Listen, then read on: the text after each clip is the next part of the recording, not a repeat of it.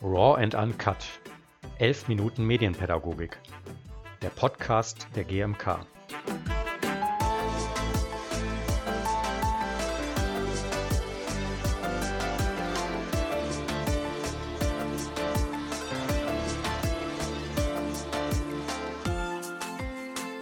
Herzlich willkommen beim Podcast der GMK Raw and Uncut 11 Minuten Medienpädagogik.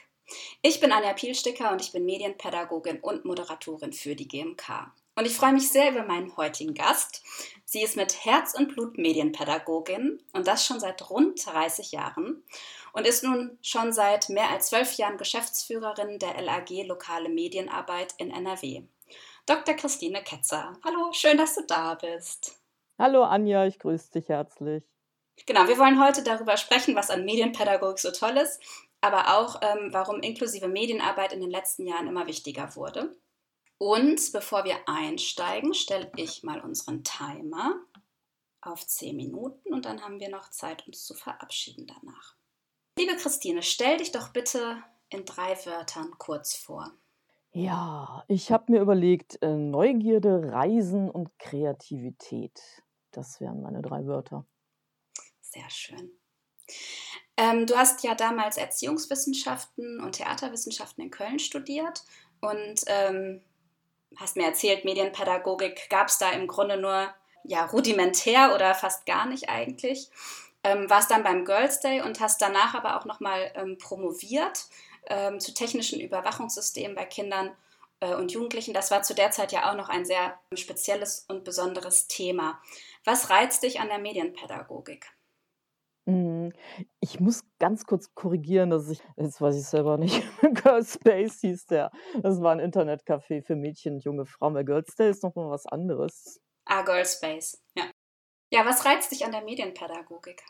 Mich reizt daran, dass es wirklich ein Feld ist, das immer wieder sich verändert, dass, äh, eben ich hatte ja auch das Stichwort Kreativität genannt, dass es sehr viel Möglichkeiten gibt, mit der Welt, wie sie halt ist, umzugehen, neue Dinge zu entdecken, immer wieder zu schauen, wie kann ich mit den Herausforderungen, die wir so haben, umgehen, wie kann ich da kreativ mit sein, wie kann ich auch kritisch mit Medien umgehen und vor allem, wie kann ich eben auch partizipativ das Ganze nutzen. Das finde ich ein wahnsinnig spannendes Arbeitsfeld, wo man immer wieder neue Ideen entwickeln kann und immer wieder schauen kann, was braucht es gerade. Und ähm, du bist ja nun seit ja, mehr als zwölf Jahren bei der LAG Lokale Medienarbeit in NRW. Kannst du vielleicht mal einen kurzen Einblick geben, was das genau ist? Weil ich glaube, dass viele uns aus Deutschland zuhören und vielleicht mit dem Begriff erstmal noch nicht so anfangen können. Ja, klar, das mache ich sehr gerne. Ähm, also LAG bedeutet Landesarbeitsgemeinschaft und ähm, wir wurden vor mittlerweile über 40 Jahren, äh, hat sich der Verein gegründet. Ähm, wir sind ein gemeinnütziger Verein, wir haben über 170 Mitglieder und wir sind auch Landesverband des Bundesverbands Jugend und Film. Und äh, unsere Mitglieder machen vor Ort ähm, eigenständige medienpädagogische Arbeit. Da gibt es auch, äh, also viele Jugendzentren sind bei uns Mitglied, aber halt auch Menschen oder beziehungsweise Einrichtungen, die im BJF Mitglied sind. Die vertreten wir also auch. Mm, und wir sind ähm, ja ein landesweiter Fachverband, der sich jetzt in den letzten Jahren sehr stark auf den Bereich Inklusion hm, sage ich mal, fokussiert hat. Aber wir machen auch Projekte, große Projekte im Bereich von Medienarbeit mit jungen Geflüchteten ähm, oder halt einfach auch so innovative Formate, die wir ausprobieren und die wir dann mit unseren Mitgliedern vor Ort umsetzen. Und wir versuchen halt auch entsprechend über Fachtagungen, über Publikationen, Medienarbeit und Medienpädagogik in die Jugendhilfe reinzubringen und in NRW zu verteilen sozusagen. Mhm. Ähm, und was war dann so wichtig für euch, auch diesen Schwerpunkt zu wählen, der inklusiven Medienarbeit? Also ich, vielleicht gibst du da noch mal einen kurzen Einblick, auch seit wann ihr da jetzt sozusagen einen Schwerpunkt gelegt habt und was den Ausschlag gegeben hat? Also das fing tatsächlich schon vor meiner Zeit an. Äh, 2008 äh, wurde das Projekt Barrierefrei Bloggen äh, ins Leben gerufen. Und das äh, war also, bevor ich bei der LAG Lokale Medienarbeit angefangen habe, da haben sich die ähm, Kollegen aus Berlin von der Technischen Jugendfreizeit und Bildungsgesellschaft haben sich mit, äh, haben sich einfach einen Partner in Nordrhein-Westfalen gesucht. Das waren in dem Falle wir Und wir haben uns zusammengetan mit der Expertise aus ähm, Wissen um Barrierefreiheit, um Behindertenhilfe oder Behindertenunterstützung und dann eben aber auch äh, medienpädagogischem Wissen. Mm, und aus diesem Projekt gab es dann eben eine weitere Fortführung, dass wir gesagt haben, okay, dieser Begriff Inklusion, der ja 2009 so erst hochgekommen ist mit der UN-Behindertenrechtskonvention, ähm, da müssen wir uns ein bisschen kümmern. Da gibt es eigentlich noch gar nichts auf dem Markt. Keiner weiß so richtig, was, was macht man damit.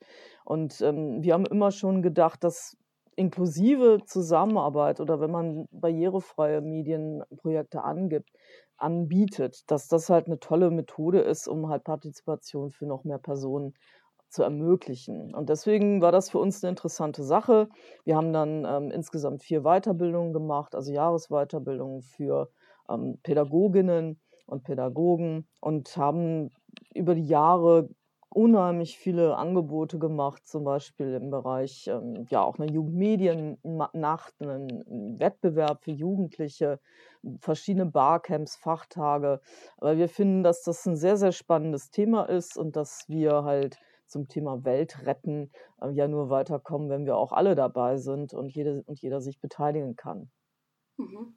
Und äh, kannst du so ein paar Einblicke so in deine Arbeit geben? Also hast, habt ihr Rückmeldungen von Kindern und Jugendlichen in diesen Projekten oder auch von Multiplikatorinnen, äh, wie die Arbeit angenommen wird? Ja, also es ist oft so, dass äh, die Personen oft äh, erstmal so ein bisschen kritisch sind oder sagen, oh ja, das jetzt auch noch und wie soll man das denn machen und ich weiß gar nicht, wie es gehen kann. Und wenn dann aber erstmal eine Begegnung stattgefunden hat und wir haben das eben auf Barcamps oder in dieser Jugendmediennacht auch immer wieder deutlich erfahren, ähm, so, sobald man Personen kennenlernt, die andere Bedürfnisse haben oder die vielleicht auch andere Wissensstände haben, andere Kenntnisse haben und andere Fähigkeiten haben, kommt es eigentlich immer zu einem guten Austausch? Und wir haben eigentlich noch nie so richtig negative äh, Feedbacks bekommen, dass äh, jemand gesagt hätte, oh Gott, inklusive Arbeit finde ich furchtbar, das hat mich überhaupt nicht weitergebracht, sondern eher im Gegenteil, dass die Menschen wirklich begeistert sind, was es alles für Möglichkeiten gibt und ähm, ja, wie man eben auch Einschränkungen, wenn man sie so nennen mag, ähm, überhaupt, also wie man da mit Medien auch, sage ich mal, das Ganze kompensieren kann, was es da für Möglichkeiten gibt. Und wir haben ja über die letzten zehn Jahre wahnsinnig viele Methoden entwickelt. Wir haben halt auch äh, immer wieder Best-Practice-Beispiele gegeben. Also auf unserer NIM-Akademie, die wir jetzt letztes Jahr rausgebracht haben, und auch auf der inklusive-medienarbeit.de Seite, da gibt es jede Menge Möglichkeiten, sich zu informieren. Wir haben jetzt auch in der Pandemiezeit ähm, über Instagram einen Tooltip-Tag gehabt, dass wir also jede Woche so einen kleinen Snack liefern, ähm, damit man halt äh, einfach einen ei leichten Einstieg bekommt. Weil so schwer ist es gar nicht, ähm, daran zu denken, dass man halt auch einfach alle Menschen mit einbezieht. Und ähm, da gibt es so kleine Tricks und dann geht es schon eigentlich ein bisschen besser für alle. Habt ihr denn dann auch an, an speziellen ähm, Ebenen nochmal die Technik verändern müssen? Also, dass ihr äh, mit assistiver Technik gearbeitet habt oder ja, irgendwie eine besondere Berücksichtigung, äh, was technische Angebote anbetrifft, äh, bei Menschen jetzt mit einer Sehbehinderung oder so beispielsweise? Oder wie, wie seid ihr da vorgegangen? Also wir versuchen es immer, ich sag mal, so leicht und kostengünstig äh, wie möglich zu halten. Das heißt also, ähm, viele Sachen sind oder viele Unterstützungsmöglichkeiten sind halt schon oft in der Technik mit einbezogen. Das heißt, ähm, wenn man jetzt zum Beispiel mit iPads arbeitet oder mit anderen Geräten von Microsoft oder anderen Anbietern, gibt es natürlich da auch Sachen. Äh, da gibt es oft Unterstützungsmöglichkeiten, die Menschen nicht kennen äh, und die wir dann vorstellen in unseren Workshops und äh, auch eben auf der NIM-Akademie. Und ähm, da gibt es natürlich auch noch professionelle ähm, Möglichkeiten, Menschen zu unterstützen. Aber jeder und jeder ist ja anders. Und oft äh, sind die Menschen mit einer Behinderung ja auch, ähm, ich sag mal, Profis in ihren eigenen Bedarfen. Das heißt also, viele haben ja dann auch Unterstützungsmedien dabei und technische assistive Technologien. Man kann aber auch ganz kreativ werden, meine liebste äh, Eigenschaft, ähm, und einfach auch selber was basteln. Also zum Beispiel, wenn man Computersteuerung mit Makey Makey äh, macht, also oder mit Knete. Es gibt so viele Möglichkeiten, ähm, Dinge anders zu tun. Und das finde ich eigentlich das Spannende, dass wir so ähm, out of the box sind und einfach ein bisschen gucken, wie kann man es denn sonst noch machen und wie kann man eben auch ähm, jenseits des Üblichen ähm, Dinge erfahren und kennenlernen. Und ich glaube, das bringt uns alle weiter, wenn wir nicht immer in unseren eingespurten Bahnen denken, sondern einfach auch mal gucken, wie kann man es denn sonst noch machen. Also heißt, wir versuchen mit einfachen Mitteln ähm, Dinge zu ermöglichen, aber es gibt natürlich auch Profi- hm, Unterstützungsmöglichkeiten, die stellen wir auch oft in unseren Workshops vor, aber das ist nicht unbedingt nötig, äh, das zu nehmen und das kann man eben auch zum Beispiel auf unseren Webseiten sich mal angucken, wie man auch mit einfachen Mitteln schon Unterstützung bekommen kann. Und ähm, du hast ja eben schon das kurz erwähnt, die NIM-Akademie, ähm, ein neues Projekt von euch. Ihr hört den Timer, ne? Ich habe auch gar nicht mehr so viele Fragen, aber äh, vielleicht kannst du da noch mal kurz drauf eingehen. Also was genau ist die NIM-Akademie und äh, ja, wie kann man da mitmachen oder was, was kann man davon erwarten? Ja, ähm, also letztes Jahr oder sagen wir mal so, während der Pandemie haben wir halt gemerkt, hm, da werden schon sehr viele Sachen ähm, jetzt auch gemacht online und ähm, wir haben uns überlegt, ja, aber leider eben nicht für jede und jeden. Und dann haben wir uns überlegt, wie können wir denn die Leute noch mehr begeistern, ähm, auch wirklich ähm, mehr daran zu denken, Sachen barrierefrei zu machen. Und dann haben wir gedacht, da lassen wir doch mal die Jugendlichen ähm, mit einer Behinderung auch selber sagen, warum sie das gerne möchten. Und daraufhin ist dann diese Idee entstanden, mit der inklusiven UT-Umstraße in Köln zusammenzuarbeiten. Ähm, da gibt es also eben, die arbeiten inklusiv und da gibt es viele Jugendliche, die total fit sind ähm, im Medienbereich und die erklären uns halt in, innerhalb von Videos, warum sie das gut finden, wenn wir zum Beispiel auf Untertitel achten oder wenn wir halt ähm, Games ähm, anders gestalten, damit jeder halt mitmachen kann. Ähm, das heißt, die Idee war, Menschen nochmal zu motivieren über die Jugendlichen, die direkt die Leute ansprechen, über kurze Videoclips, wirklich da auch dann ähm, sich mit dem Thema auseinanderzusetzen und halt auch zu verstehen, ah ja, das macht ja Sinn, dann kann ja die und die äh, Person auch mitmachen. Hm, und so ist dann auch die Seite aufgebaut. Das heißt also, wir haben zu jedem Thema, wir haben sechs Themenbereiche, ähm, Games gemeinsam, Audio, Podcast, Coding, Making, soziale Medien und Foto, Video und noch so ein übergeordnetes Thema. Da haben wir überall kleine Videoclips und ähm, kann man sich erstmal anschauen, warum soll ich mich dann damit überhaupt auseinandersetzen?